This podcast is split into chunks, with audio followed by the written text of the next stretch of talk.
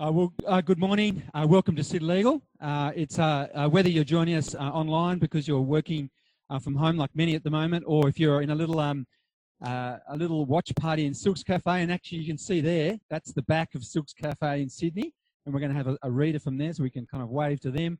or there's a, Dave McCormack is a barrister up in Brisbane. He's got a little watch party in his chambers. Or if you're down in Melbourne, look, just a warm welcome um, to everyone, and particularly those who, who are here in person. Um, uh, we really want to stand with you at this time. And uh, the hotel just asked me that if you could please just uh, scan that QR code, um, uh, that, that will uh, help them immensely. My name is Peter Wrench, and uh, the City, City Legal is a community that exists to consider the, the bigger questions of life with silks and suits in cities right around Australia. And we do that by looking at the Bible together. And the format for those who are new in our midst, and a special welcome to you, is a short talk followed by a Q&A and you can ask questions at any time by texting to the number that you see on the screen, uh, in the chat function, or on those sheets of paper in front of you. We have a friend, uh, Rob, down in Melbourne actually, and he's actually going to be receiving all the messages and forward them, forwarding them on to our speaker. Uh, um, talking about our speaker, we're, we're incredibly uh, delighted to have speaking for us again David Robertson, who's the director of Third Space. And um, uh, he's going to be uh, responding to Professor Nick Aroney's paper on law uh, education uh, and religion that he delivered on the 6th of August at City Legal. So I'm, I'm really looking forward to that. Now, I actually thought it'd be good to get a, a local, a Canberra local lawyer up here to, to interview David just briefly. So I've asked uh, Robert Ceramides to do this. So Robert used to manage, actually, as a business manager for 100 or so lawyers at Australian Government Solicitor, and I imagine that must have been like herding cats. Um, but please, please welcome Robert and David as they come up. Hello, David. I'm meant to do a Parkinson on you, I think. So, look, I hear that you've had a bit of a run-in with the Department of Immigration. I mean, room of lawyers here in Sydney. I'm sure they'll give you their first hour for free. Can you brief us? Immigration law. Wow, that, that's that. I hadn't realised it was so complicated. Um, I have a visa, uh, a two-year visa, which allows me apparently to come and go as I please from Australia, as long as I'm not away for 90 days. Um, however, apparently the law has changed without the law being changed because I wanted to go back to my daughter's wedding in December and I was told uh, I could leave, but then it would annul my visa and that I would be, um, I, it's a typical lawyer's thing because I said, oh, you, so you're saying I can't leave? Oh, no, no, you can leave. I said, yeah, but you really de facto, always use Latin with lawyers, works wonder. De facto, you're saying I can't leave because I would, my visa would be cancelled. I'd have to apply for a new visa. I'd lose my job, lose my house, um, so I can't leave. So actually, I'm. It's quite funny. I said I was coming to, uh, joked about coming to what do you call it? Not a criminal island, but and and and strangely enough, I find myself in Alcatraz, not allowed, to, not allowed to leave, just like people in North Korea. It's great. Well, perhaps on a more personal level, you, have had a near-death experience, as some of us understand. Is that yeah. something that's affected that you could be open to well, uh, probably the easiest thing is to say that uh, uh, I wrote about this experience. It's, it's a defining experience for my, uh, for my life in many ways. In 2011, actually back to my other daughter, she just got married, and then a few months later, I collapsed in a pool of blood outside the church after another wedding. And I ended up in a coma, in and out of a coma for seven weeks. Um, it was meant to be a simple um, endoscopy, things like that hate that word. And uh, it turned out it wasn't simple. It turned out I was gushing blood over main arteries and all that kind of stuff. And then I got E. coli of the lung and I got pneumonia. And I wasn't supposed to live. And I was supposed to be, they told my wife, if he does live, um, he basically, he won't be able to work. He won't be able to walk. He'll basically not be brain dead, but be severely brain damaged. And I know all the retorts, you know, how do you know you're not? but so that's what I blame it on. I just say, look, I was, I, I had a, but it was an extraordinary experience in lots of ways. Uh, I'm joking about it a bit, but it was a very dark experience. Um, I was asked once, did you like go to heaven and St. Peter turn you back from the pearly gates and say, go to Australia? Nah, that, that's not what happened at all. It was, it was just a very dark and hard experience, but the Lord brought me through it, and I'm very grateful. Thank you.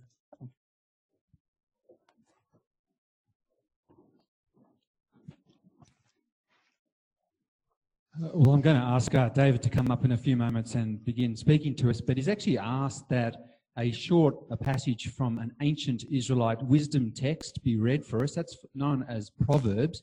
And uh, if you're here, you can see it on your handouts on the inside front cover. Uh, and if you're uh, joining us online, you can see it in the chat function.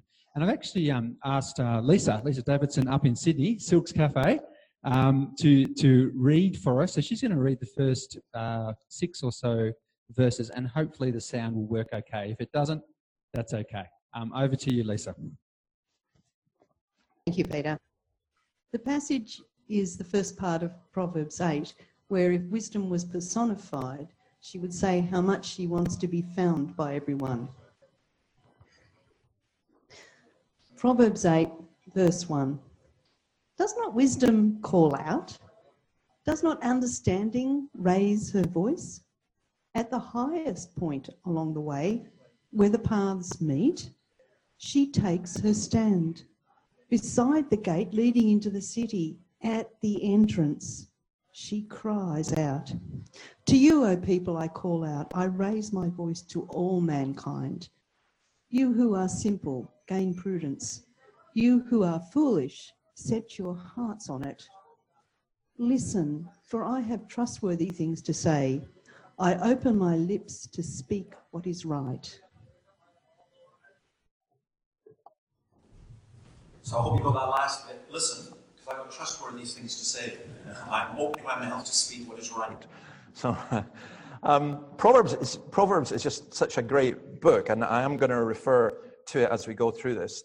I what, what I'm going to say just now would uh, normally take me about an hour and a half. So this is condensed, but you're all.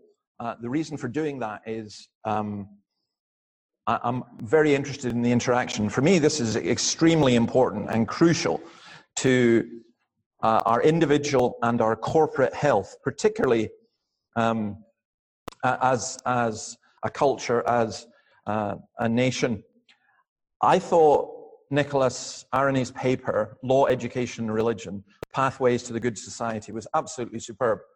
Um, I have I, I, I, there's lots of things that I would want to engage with it, but I want to just reinforce a couple of things and then suggest uh, there's one area where it didn't go far enough.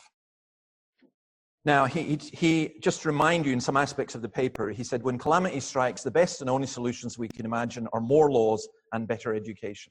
We see that all the time, a, a call for an inquiry. Um, one of the things that in modern society, when a disaster occurs, people who are going to be employed are counselors, uh, media, and lawyers. You know, we need, you get an inquiry and you pay millions sometimes to have a lawyer-led inquiry or a legal inquiry because, understandably, and I think justifiably, uh, legally, you, we are, you're seen as uh, being more trustworthy, and I hope that that is true. But I think we all recognize as well that just having laws is not enough. You do need some form of social contract.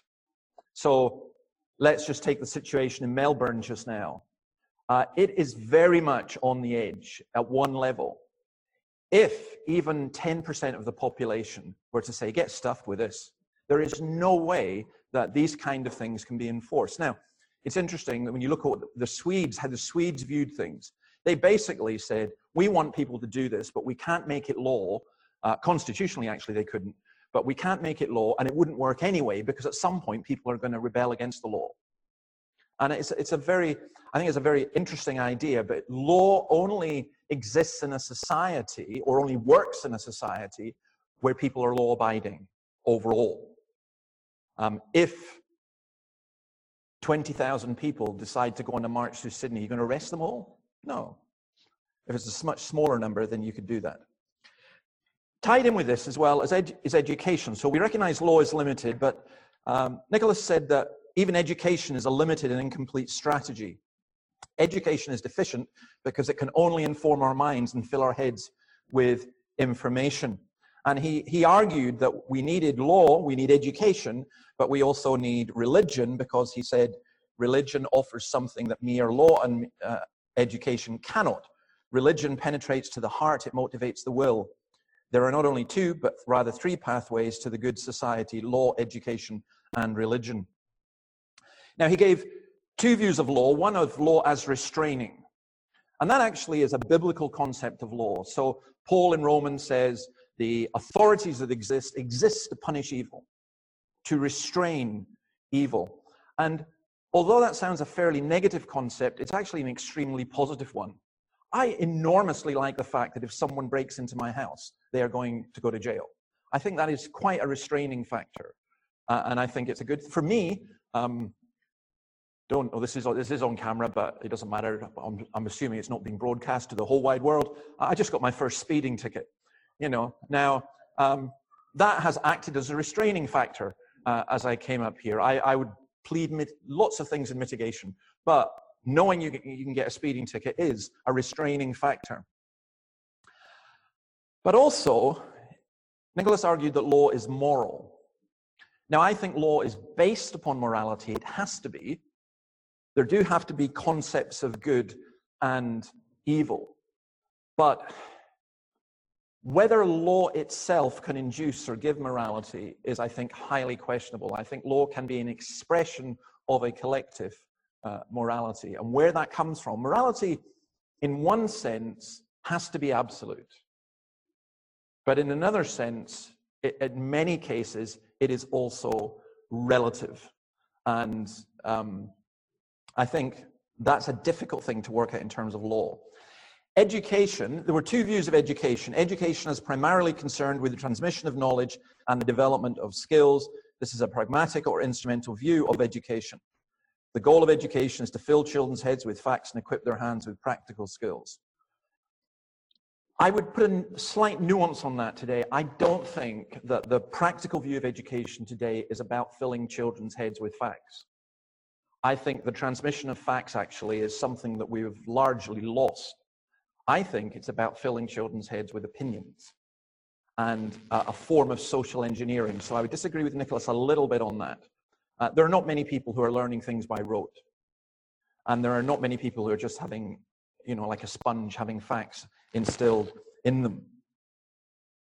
I uh, uh, have a friend who has just had a book come out actually, who worked for many, many years as a, a teacher, lecturer, missionary in Indonesia, Malaysia, and elsewhere in the countries around there. And when he came back to Scotland, he said to me a couple of years ago, he said, David, he says, this is the difference. This is why the 21st century is going to be the century of the Eastern countries. And I said, why? He said, because in, in Scotland, when, when I go to Singapore, for example, or Kuala Lumpur, the students keep asking me questions because they want to find out what I know. In Scotland, they want to tell me what they know, which is precious little. But this idea that we, you know, that, that people don't know things and they need to learn them. I think that's becoming less and less uh, clear. Now, here's a fascinating thing. I, I thought what Nicholas pointed out was brilliant. And th- this is true. I've looked at this as well. The, the goal of educate, uh, sorry, the more educated you are vocationally, the less likely you are to change your views. You'd think, oh, we're more educated. So you think of, uh, let's just take something non-controversial like let's say brexit or something in the united kingdom and the view generally is oh well the educated people are for the eu and the dumbed down ones are not and that's usually said by people who don't think about anything at all it's just if you're educated this is what you do it's a bit like uh, i'm sometimes meet people who say well i'm an educated person therefore i don't believe in god have you ever thought about it have you ever discussed this? No, no, educated people don't believe in God, and it's just a circular argument. One man even said to me, I cannot have an intelligent conversation with you because you believe in God, and intelligent people don't believe in God. And I said, dumb people use circular arguments. And he, it, conversation didn't really go uphill after that. Um, so, but anyway, he, Nicholas went on to argue that sees education as primarily directed to the formation of good character. And again, I'm not sure that that's where we are at. I do think we are at this stage of social engineering. And I do think we're a little bit at Aldous Huxley's Brave New World, training people for jobs, determining where they're going when they're about 11 or 12. I'm sorry, but giving careers guidance to an 11 year old is absurd. and putting people into boxes. You know, you're going to be a hairdresser, you're going to be a doctor, you're going to be a lawyer. Really? Surely education should be about educating the mind, first of all, not about determining people's status, social status, or work status in later life. And I would suggest the Christian aspect of education is a little bit more nuanced. I think much of what we call education today is telling people what to think. I don't think it's actually giving them facts. I think it's telling them what to think. This is what an education person would think. It's why, for example, in one study, 97% of university students in Dublin were pro EU. Now, I'm sorry, 97% approval of any political policy is North Korean style. In, in liberal democracies, that does not make any sense to me whatsoever. People, there should be disagreement, there should be discussion, there should be uh, questioning. Um, I can't even get myself to 97% agree with myself. So it, it just seemed a rather strange thing that that's often where we go. Instead of teaching, the Christian view of education is instead of teaching people what to think, although we impart information, the primary thing is to teach them how to think. So that's why in all the ancient universities in Europe, which were founded on Christian principles, what you studied first was philosophy. And then after that, you studied law and medicine and history and other things. But to, to, to know how to think is really, really important. I, in, in terms of religion, I would say that uh, I um, regard my job personally as just to encourage people to think. I, th- I, think you can have religion which is dumbed down and does a great deal of harm. Now, the passage you read in Wisdom, we didn't read the whole of um, Proverbs 8, but I love this. Um, I, think, I think lawyers should read this. All the words of my mouth are just, none of them is crooked or perverse. Choose my instruction instead of silver, knowledge rather than choice gold. Wisdom is more precious than rubies, and nothing you desire can compare with her. Uh, wisdom is what we should be seeking for people to have. Education should be about wisdom. That includes character, it includes all the other things as well. We have an insult in Scotland. My mother would often use it. She'd just go, oh, he's no wise. See that Boris Johnson? He's no wise. Or the, and, and you'd say about anyone.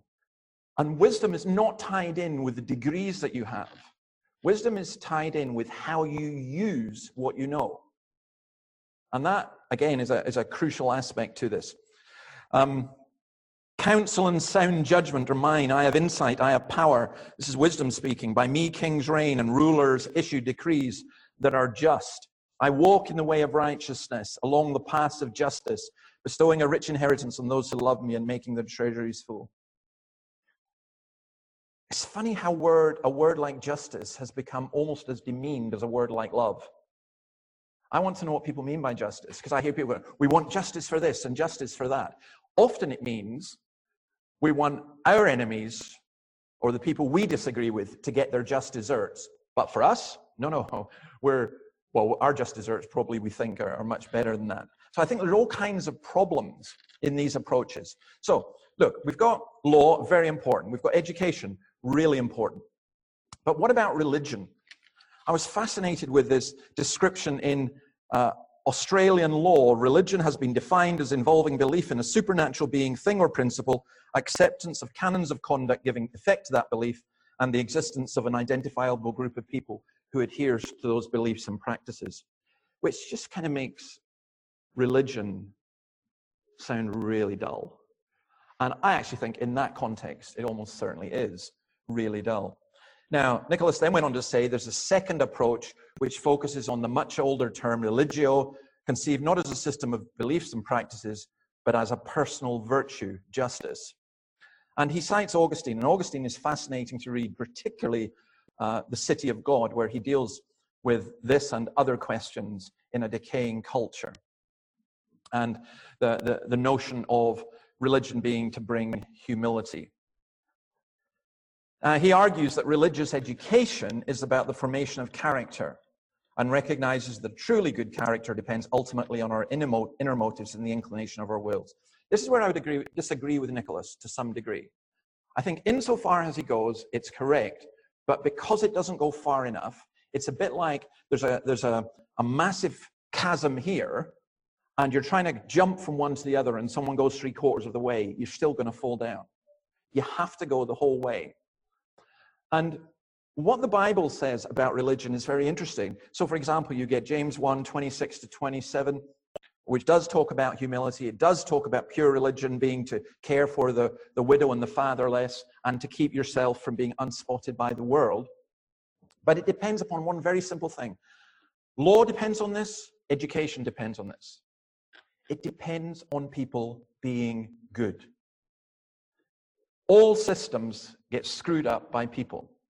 And all systems, all difficulties, it's human fault and human sin. Those of you who are involved, for example, in, in, in reconciliation tribunal, for some bizarre reason, uh, I've, I belong to uh, a group of Australian lawyers that are involved with reconciliation. I don't know how I got signed up. Somebody signed me up, so it's great. I get older stuff. It's really interesting reading some of it. But you know, you're sitting down with a couple who are maybe going to divorce or whatever, and there's fault and no fault and all the rest of it. The reality is there's no such thing as no fault. By the way, I saw something really interesting today, heard something just really interesting before I came in. On the citizenship test, if I ever decide to become a citizen of this wonderful country, um, I will have to, for the first time, answer questions about Australian values. I am so desperate to find out what these Australian values are. Apparently, according to the news, it includes mateship. So I can say, Good day, mate, um, I'll be there. That's all right. Um, it includes mateship and divorce. I just thought that was a fascinating value to highlight. Uh, the, the, you know, I'm, I'm assuming that's basically aimed at uh, Muslims or others. I don't know. It just, it just thought what, what a strange value to have as a key aspect of, of being Australian is that you're able to divorce. Um, but in all these situations, you need good people. And I think, I want to argue that religion can actually be a harmful force. Just because someone is religious, this is what I'm with Richard Dawkins, doesn't make them good. And it doesn't mean that religion is necessarily good. In fact, religion can cause a great deal of harm. And I've seen it cause a great deal of harm. Even professing Christianity at times. I would argue that ultimately what makes a good society, yes, education, yes, law, yes, if you like, religion, but a good society is made by good people. And education, law, and religion don't make people good. And people are not de facto good. It's something much more radical. That's what Jesus came to say. Now, um, Christianity without Christ. I, have just read something again yesterday about someone in Australia claiming to be a Calvinist, but they don't believe in God. Uh, well, way to go. That's the most miserable of all lives. Um, but fair enough, you want to take that route. But um, Christianity, you know, Christian without Christ. Take Christ out of Christian. What you're left with? Ian. And Ian won't save you. That's basically uh, what we need. So I would argue, I don't think it's the state's responsibility or the law's responsibility. I don't think Christianity can be imposed by law. But I would argue that what Nicholas said was not enough. People need Christ. And that is, uh, I think the state should recognize that, by the way, and I think education should recognize that but cannot impose it. And because we need forgiveness, we need grace, we need mercy, and we need love. Right, I'm going to leave it there because um, I think my time is up and okay. we're going to work on right. questions. So we'll give just David just a moment to catch his breath. So this is the chance, it's over to you uh, to ask a question. So you'll see on the front of uh, your sheet here, or if you're joining us online, uh, the number's been posted in the chat. Go for it. Text your questions in. Uh, if you're here in person, you may also use the pen that the uh, Hotel Kurrajong's provided to write a, a note uh, on a that uh, plain piece of paper, and I can come around in a moment and pick it up. Uh, the questions are going to be sent through to David's phone. We've got plenty of time, um, and if you if you're feeling brave and you want to get up here, you can come up here and, and use this mic and um, ask David your questions live, and we may even get some questions from Silks Cafe. I'm hoping. Someone from Silks is going to be happy to do that. Okay, so um, David, have you got some questions to go for on oh, already? Okay, well, just uh, you go for it, and I'll go around and pick up any other questions. Okay. Um, really good one here. What's your evidence to support the idea that secular education is telling people what to think? Some of it's anecdotal. Um, a, a, lot, a huge amount of it is experience.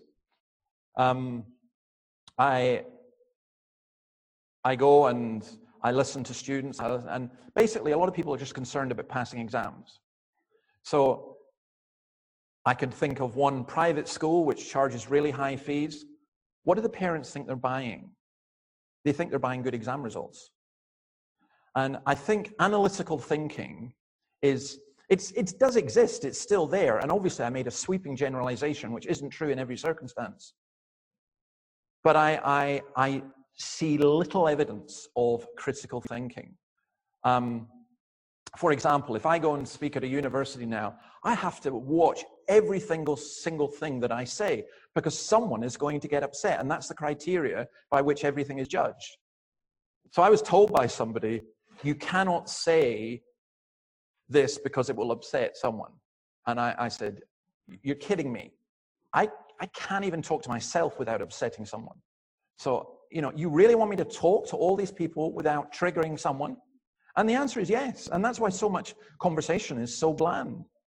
Um, so I, I do think there's the, I think there is a general dumbing down within culture, not an absolute one, but there is a general dumbing down. And I think there's this emphasis on getting qualifications rather than getting wisdom. In education, and this is maybe an example of this, second question Do you think that critical theory studies are a good way of teaching people how to think? Um, no, they're almost precisely the opposite. Critical theory studies tell you what it's like. It's like watching a film, and the film has subtitles which say, feel happy at this point. This means this at this point. Cry here. You know, okay, I mean, some films do that through music. In case you weren't aware that you were supposed to be upset at someone being killed, the music plays and, you know, to get your emotions going a, a lot of, now, depends what the questioner means by critical theory studies, but a, a lot of critical theory studies are saying this is the case. So, for example, when young people are taught, if you are white, you are racist, as a fact. And if you don't recognize that, it's because you're racist. Where do you go? You know, it, it, I mean, it's an absurd thing to teach at that level of fundamentalism. But that is what is taught. And I come across it all the time, that, that kind of thing. Now, you can, get, you can get it taught from different perspectives. I think you can get it from a, a right wing perspective, although in academia, that's much, much less likely uh, now than it used to be. But you can, um, you know, I guess if, if you read the Spectator Australia, which I do, and which I really like at one level, uh, but mainly because it's got the Spectator UK within it, but the Spectator Australia sometimes verges on the level of if you are pro environmental at all, then you must be a cultural Marxist. I'm thinking, no, that doesn't, that doesn't follow. Don't think like that. You know, in fact, that's not thinking. Stop labeling people. That's one of the problems that we got. We label people. I find myself stuck in this enormous uh, dichotomy where my favorite writers at the moment tend to be gay atheists and I find myself agreeing a lot more with them than I do with a lot of Christian writers. I'm going, ah, what's wrong? But that fits with my worldview because God can speak through different people. I, the only absolute truth for me I find in the scriptures. So I think critical theory studies are actually part of what is wrong. It's not telling, you're not saying this is how you think critically. It's saying this is what you should think. This is the criticism. We're spoon feeding you this. And if you're a decent human being, this is what you will feel. I, I once went to a university once and somebody introduced themselves in the Q&A. He said, it's a university of 10,000 people. He said, um, I'm the only Trump supporter in this university. And I said, well, I want to stand up and applaud you, although I completely disagree with you, but you're brave in this university to do that. And he was afterwards, after the particular thing uh, I was doing, I was speaking on euthanasia. One of the lecturers came up to me and said, David, that was unbelievable. I've never seen students change their mind. And a lot of them changed their mind after you spoke, because they, they had a vote before and after. She said, You're a very, very dangerous man. I said, Why? She said, We are a liberal university, and you taught something that we don't teach. I said, If you were a liberal university, you would teach what I teach, and you would let the students make up their own mind. You would teach different points of view. But what you've just said is these students have only been exposed to one. When they got exposed to another, he says, Yeah, but you were dangerous because you used humor and rationality and, and knowledge. I said, Yeah, that's what you're supposed to do. I just used, in theory, your own weapons. And I, that's maybe an extreme example, and there are the other agains, but um, Uh, there's a, a, wee note from Nick uh, Aroney saying, uh, thanks for de- the developing and extending the argument in the paper. And I'm, um, maybe I wasn't supposed to read that. Maybe that's a private thing. But actually, I, I do want to say, I, I, really want to commend that paper. Uh, and, I, I, would say to you, Nick, actually, if you, are watching this, that I found it really stimulating. And I'm getting hard to get stimulated nowadays. I'm getting old and cynical. And, and I did find your paper really, really, really stimulating and worth interacting with and engaging. And that's actually what I want with things, you know, that we should be creating things that people don't go, yes, that's it. No one can ever just go, yes, I think there's good stuff here and I want to interact and I want to change. The, the Socratean method of question and answer and so on. I'm so used to it. Nowadays, if you question, you're accused of being belligerent. You know, I let me just give you one example. Sorry, this, I'll, I'll give you an example of this.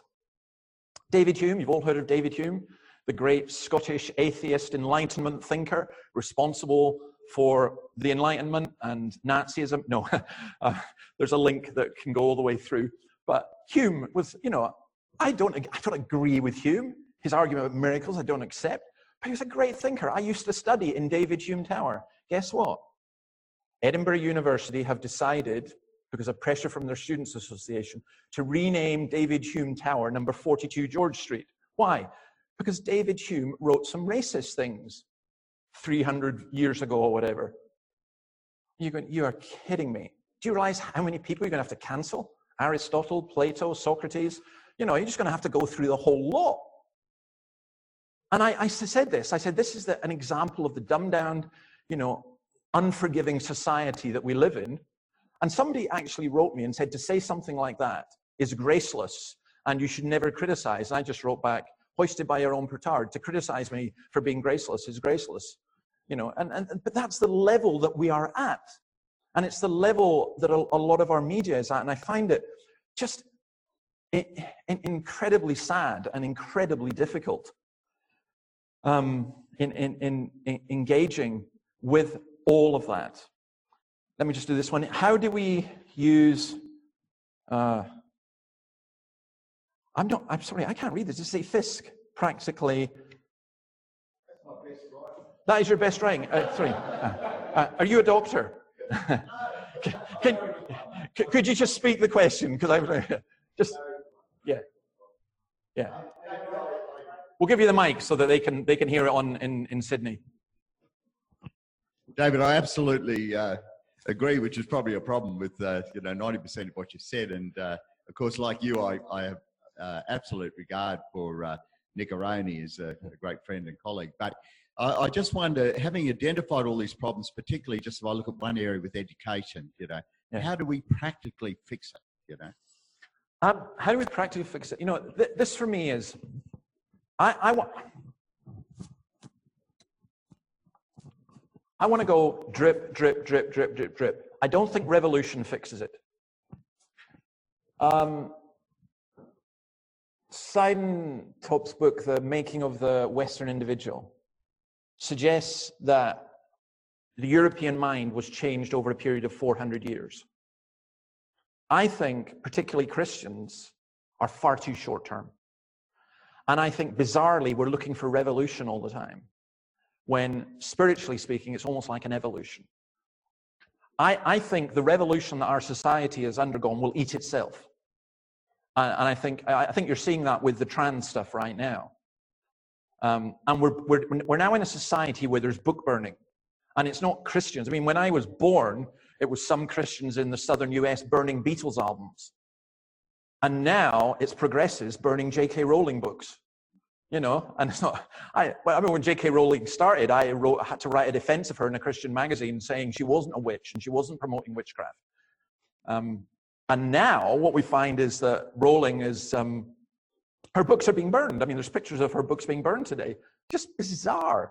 That's where in. So for me how we counter that is by communicating truth by living truth and by being involved particularly in these spheres. So the sphere of um, you know education religion, if you like, um, and law. I, this, one of the reasons I come here is I, I don't share the common view of lawyers that you're a bunch of crooks just trying to make money out of people's misery. It's true, or one of two of you, and I know who you are, but But I, I, I, I just don't share that view. I think having lawyers who believe in justice and also mercy is just absolutely phenomenally important. So I think you just keep working away, doing you do the bit the best that you can, and as a Christian, you live for Christ and you seek. I mean, I do think we, we've we've ignored education far too much. Uh, and I also think in churches we've dumbed down too much as well. I don't mean people need to be mega academic, but I think we've expected far too little of the people coming to church. Say, no, no, we want you to think. Start thinking. Yeah. Okay. Thank you, David. As a lover of gay atheist writers, do you think that we can have pure religion that James talks about without any belief in God uh, or in Christ? Okay. Um, uh, Ian, by the way, good to see you. Sorry for the joke about you can't be saved by Ian, but it's true. um, you can have religion without Christ, and, and actually, you can have religion without God. How, how, how does that happen? Well, first of all, Buddhism is an, is an example of that. Um, but also, I would say you, you cannot have a human society without religion. So, North Korea is meant to be an atheist society. But I think it's fundamentally religious. I think it's run on religious grounds, a combination of um, uh, things borrowed from Christianity, but largely from uh, ancient Confucian and Korean re- and religion. I think if uh, you end up with an entirely secular society, you know, probably Victoria is the one that's most near it in Australia, it will still be a religious society. The Bible spends far more time warning about false religion than it does about atheism. It gives very little attention to atheism.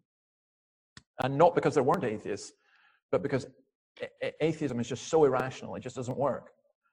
But religion, in the words of Led Zeppelin, is humanity buying a stairway to heaven.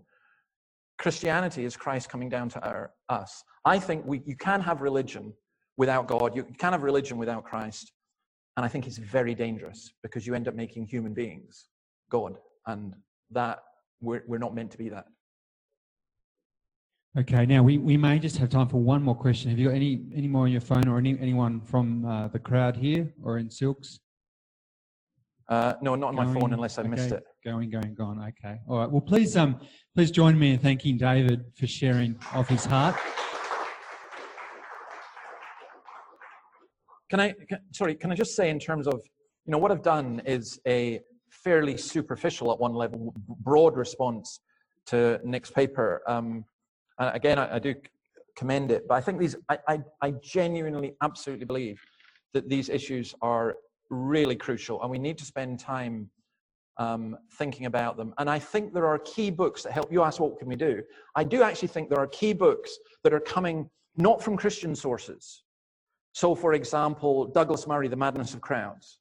I, I would regard that as essential reading for virtually anybody. There's, there's a new book come out. I've just ordered it. It's just in Australia, out this week, um, by the people who uh, parodied critical race theory. Oh, I've forgotten their names now, but it was. Uh, um, it, it is on critical theory, and I'm told it's brilliant. And I think it will be really. What's that? Cynical Theories. That's the title of the book. Yeah, my copy is literally on its way. It might even be here today. So um, I would highly recommend that as well. And then on things like environmental uh, issues, there are books like Shellenberger's um, uh, Apocalypse Never, which is fascinating because here's someone who's going against the grain of his own group, a green environmentalist who's pro-nuclear. And I'm, you know, I'm reading all this stuff and thinking, wow, it's just, for me, it's very stimulating having people not being contrarian. There are contrarians, but people who are thinking things through and coming to different conclusions. And I would suggest from a Christian perspective, it's actually very good to have a broader reading than just your own. Often in Christians, we just have our own tribe, not even just Christian. We, we just have our own, own tribe, you know, and that's not a good thing. I think it's good to be able to read and to read critically. Well, um, uh, thank you again, David. It has been an incredibly stimulating conversation, and, and I, I take it this is the start of, of a conversation, of a journey. And so, uh, thank you so much, and thank you to, to Nick for um, yeah, thank you. Please, please applaud David again. And uh, thanks so much to, to Nick up in, in Queensland, uh, University of Queensland, for kind of launching and starting this whole discussion. Uh, just uh, uh, one minute of, of housekeeping, uh, important housekeeping though. The only way to find out about future city legal events is to fill in this form, which is here in paper, um, or online you'll be sent um, a feedback form. So please do fill that in if you would like to find out about any future city legal events and maybe David a, a response to critical theory next time or something.